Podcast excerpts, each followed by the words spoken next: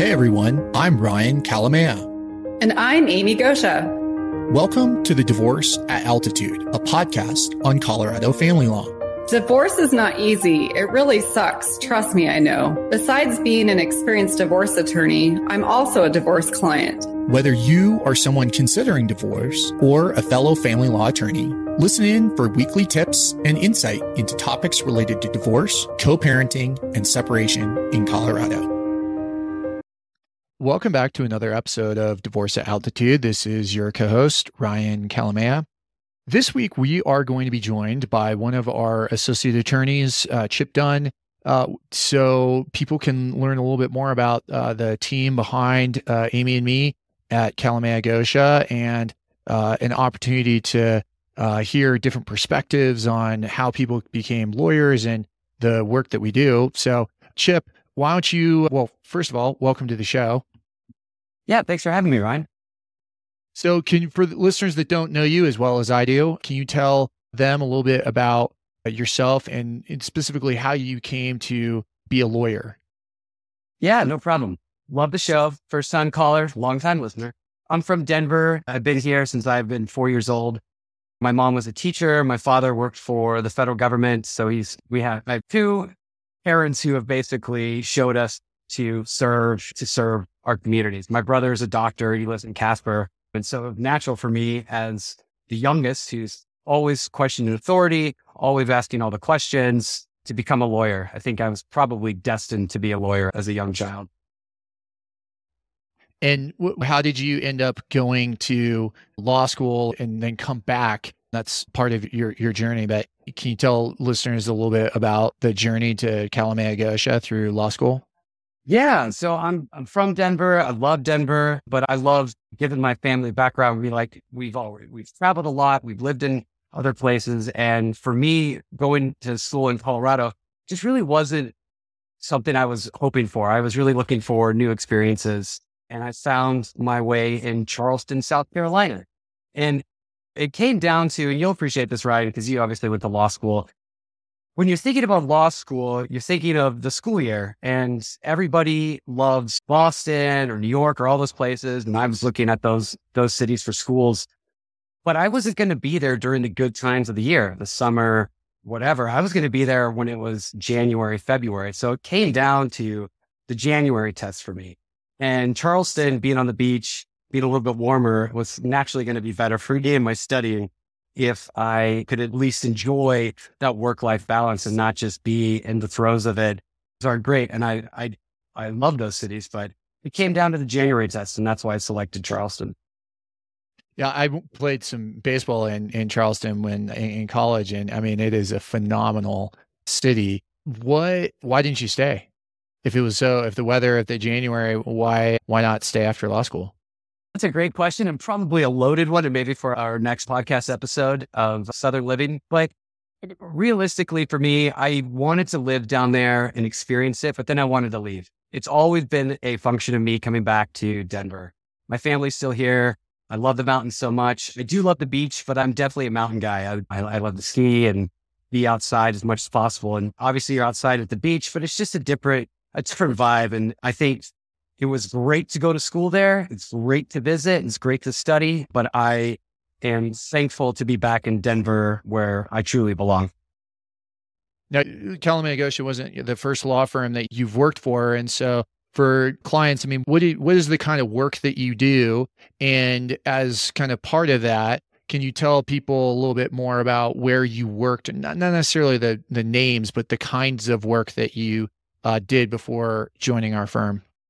Sure. You mentioned earlier about my journey, and it, it is kind of a journey because it's not linear. College, law school, work. I've kind of been all over the place. And that's just sort of a flexibility of my personality. I was practicing law in Minnesota for three years. The last three years, or actually, I've been here for a year now. But so my, I lived in Minnesota. I practiced family law there as well as bankruptcy law. And I've I worked as a paralegal previously in the metro area of Denver doing family law. So I'd been around family law for a long time. I practiced family law in Minnesota, and, but I added the wrinkle of bankruptcy. And it was fascinating because it was right during COVID, which obviously was a financial hardship for a lot of people. So I was having to do some pretty emotionally serious work during a pretty chaotic time financially for a lot of people during COVID.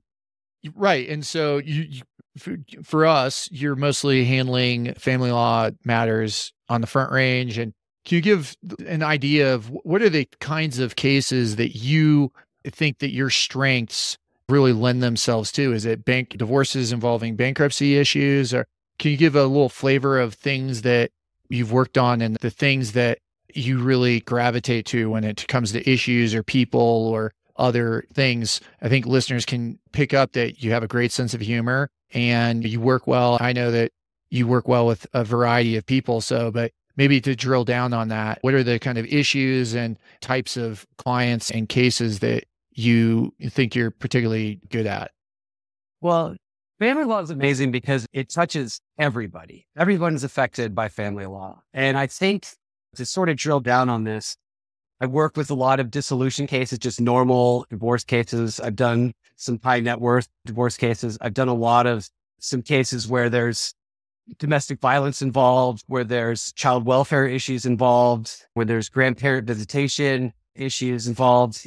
What's nice about family laws is for being such a difficult area of law, it is, it covers so much. It covers a ton of different stuff. So yes, I have experience in bankruptcies. I don't do so much of that um, right now, but right now I'm working in a lot of cases. I've, I've had a few cases that are uh, domestic violence. There's a lot of uh, domestic violence flavor with that, which, you know, that means there's a criminal element as well. I'm obviously not a criminal defense attorney, but we do work hand in hand with criminal defense attorneys, sometimes with our clients. And really, I love advocating for families. I love advocating for children and I love ad- advocating for my clients. And when you're in a if it's high conflict or low conflict, it's emotional and demo- divorces are very difficult.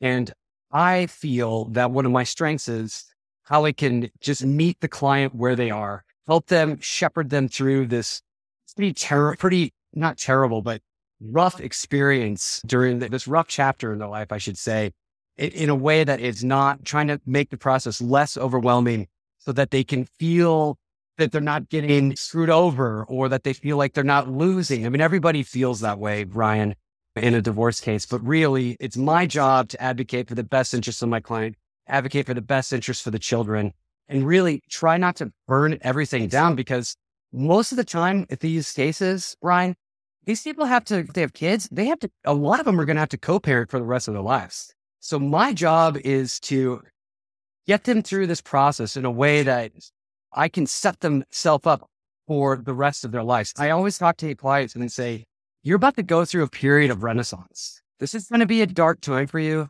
these next few months or however long this divorce process is. And I'm just speaking about divorces right now through this divorce process. But once that's over, you get a fresh start seemingly.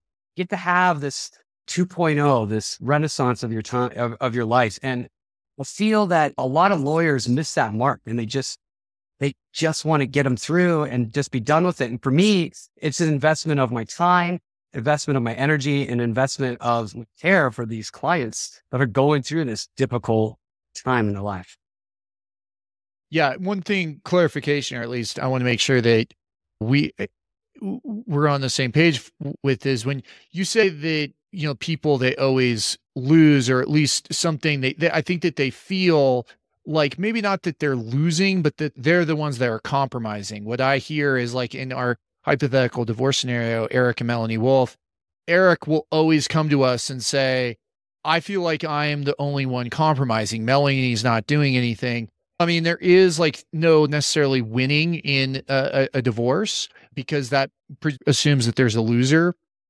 And there are certain circumstances where relocation I, I kind of consider that there there are some winners and losers in in in those kinds of cases. You can also go to trial on a particular issue, and the judge could side with a party and they could be winning. But overall, we're not like there's not winning and losing, except for what you mentioned, and that is when people three years from now come to us and they say, I understood what you you know i understood everything i made choices and and like I'm glad that I was able to go through that experience not because it was an enjoyable experience but I'm glad you were the one that was on my side and I am in a good position I'm in, I'm happier I'm healthier and I have a good relationship with my co-parent and but is that kind of what you meant chip in the sense of walking people through that experience Exactly. And that's great clarification because it's incumbent as us as lawyers to explain the law, to explain path forward or the case strategy or what we think. We never guarantee what a judge will say or do. We can just kind of say this is these are habits, this is typical or something, but it's incumbent on us as attorneys to make sure that we provide our clients with all the information because I find the client it's it's up to me to be able to, as we're saying, shepherd our my clients through this process, but telling them frankly, this position may not be a, a tenable position. This need to take a step back and see the forest and not the trees or whatever that phrase is.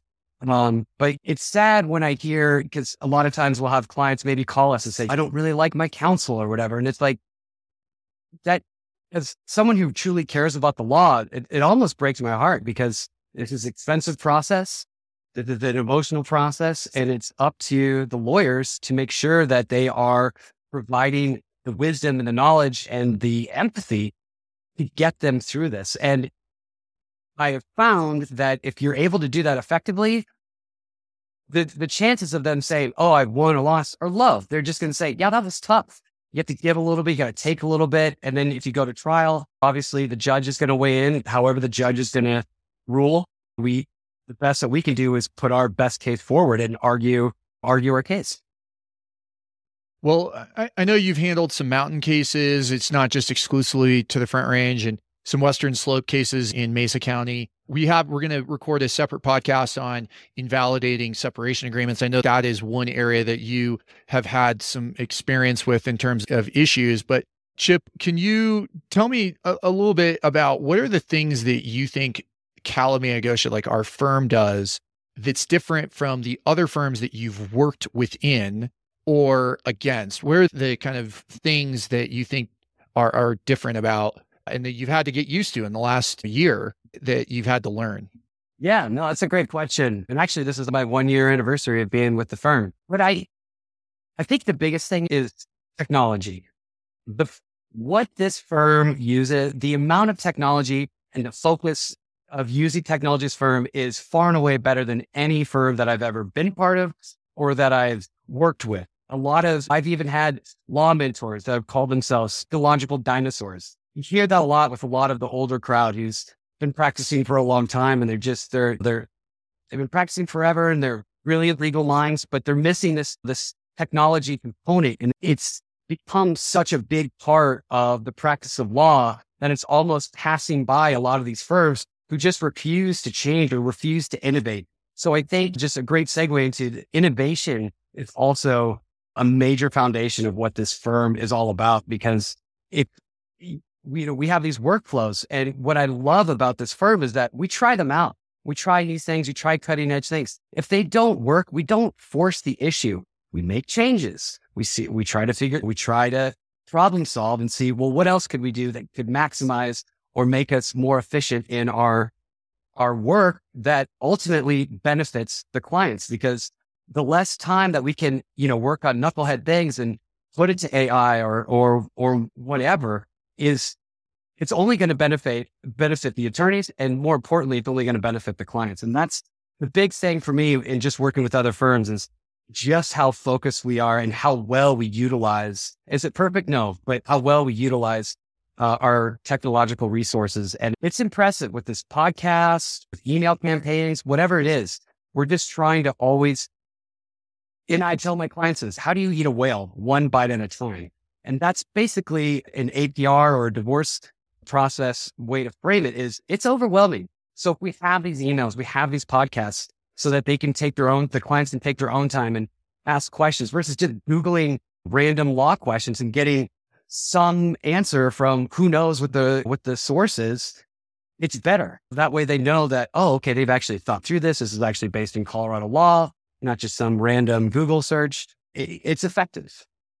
Yeah, and for people that don't know what the workflow is, we had just had a firm meeting, but we use internal checklists and they're automatic. So when you go in for surgery, there's a reason that the doctor puts L on your left leg if you're having surgery, and that's uh, just an internal checklist. And it's like a pilot where when you're going to fly, they have check this, check that. We have the same thing. It's pretty unusual. It's kind of shocking, but we have uh, workflows where we make sure. And then the other kind of to put into context, which is Chip just mentioned about the email campaigns, we have automatic email campaigns that go out to clients that explain various, you know, legal issues and also prospective clients. But really the the meat and potatoes is like when people hire us, we end up sending them automatic, you know, emails. We don't charge for it. So but technology, that brings up one of the other issues I wanted to talk to you about. I know you're a big music fan and there's been a lot of technology technological change within music. We have edm I, I, don't know if you're an edm fanship but why, why don't you tell clients a little or, or, people a little bit more about your interest in music? Yeah that's a that's another great question. I i've been passionate about the music industry for a long time. I worked in the music industry I lived in London. I worked for Warner Music in their legal and business affairs office. So I just enjoy the business of music and I enjoy because so much of it is law based. It's obviously the artist, but so much of it is the business and, and the law, as, law aspect of it. I am an EDM fan. I like a lot of electronic music. I like a lot of music. I know this is an audio format, but I have my turntables with vinyl records and my basically in-house studio. And it's music is such a passion of mine and such a such an amazing outlet. And it's it's a great way to travel too, to go to shows and, and it's it's just a nice way to to live my life and go to a lot of music things. I do realize that I probably go to too many shows, but I don't know if that's really true if there are too many shows to go to. So long as it doesn't take away from my work. Well, and another thing that might take a little bit of uh, uh, time away from your work is your uh, focus on the English Premier League and specifically your support of Crystal Palace. So we can banter uh, about that as we have during our one on one. So for listeners that don't know, what is who is Crystal Palace and what is the English Premier League? Yeah, Crystal Palace is from South London. They are South London's number one. They're they've been in the Premier League now. This is the longest they've been in the Premier League. The Premier League is the top division of football in England, and every country has their own major. We'll say the major leagues but for this, for football, they have Premier League is the top, second division is championship, the third division is first, and then the fourth division is, or the third division is second, whatever. But it's, it gets a little Ryan Reynolds. Yeah. If you're curious, Ryan Reynolds. watch that show people, on yeah. Hulu. Wait, Crystal yeah. Palace, it's a smaller team. It's not, I know you're a big Chelsea fan. It's not a big money team. We don't have sovereign wealth or hedge fund from LA where the owners are former, they're not former, that they're fans that saved the, the team from bankruptcy in 2010. But I had season tickets for them when I lived in London. And so I went to all the home and away games. I have a lot of friends that are obviously still, that have been part of the, that have had season tickets since they were born, basically. And one of the guys that was one of my best friends, his dad has had season tickets since the 50s. And every time we'd go to the away games, John would always come with, come with us and still goes to away games. And so it's just such a fun community. I love the American sports. I love all things Colorado, but there's just, we don't have that community aspect that football teams have in England, like Crystal Palace or even Chelsea. It's just a different, it's a totally different way to watch sports. But yeah, I'm a big time Crystal Palace fan. Uh, yeah, for listeners that don't know, what Chip was referencing is I am a Chelsea supporter. I lived in England right after college and was in a house with a bunch of other coaches and teachers and one of the tennis coaches. He they, it was a bunch of south africans and uh, other americans. And so the only english guy was a chelsea supporter. And so that is how i came to support chelsea. And one of my biggest regrets was not ever going to a game but those the cheering, the songs, the sense of community. I mean, it's not something we do within Kalamaya Goscha, but I think when you have that connection with other like minded people, it's one of the things that I love about sports. And like you are right that the sense of community around these English Premier teams, and I think football or soccer just in general, like the same thing, Barcelona or Real Madrid or uh, I mean, it is it's just amazing how passionate they are. But I think it's helpful for people to understand who you are as a person, Chip, and I think it's fantastic that you have these varied interests. Any kind of parting words of advice or observations about clients that you particularly click with as we wrap it up? Well, and I, I just kind of want to bring it back just at that last thing you just said, just sort of bring it back to the, to this firm. What, what sets us apart or what's, what's different about our firm? And I think our focus on technology and innovation is, but also this sense of community. We all are like-minded people that you're careful. Uh, you know, it's, I can just tell I've worked in a lot of different firms. All of us have had a, a lot of different jobs, but the collegiality within the firm and how we all work together. It's not just my caseload. We're all asking questions. I'm asking you. I'm asking Amy Goscha. Our paralegals are top notch. So we have that community feel within our firm, which I think is great. And it's attractive to clients because clients don't feel like a number and they don't feel like they get lost in the shuffle because that's just not what we're about. Yeah, well said. and thanks for uh, joining us, Chip. And for those that want to learn a little bit more about substantive areas, we are there is another episode with Chip speaking on invalidating uh, agreements. But until next time, thanks for joining us on Divorce at Altitude. Thanks for having me.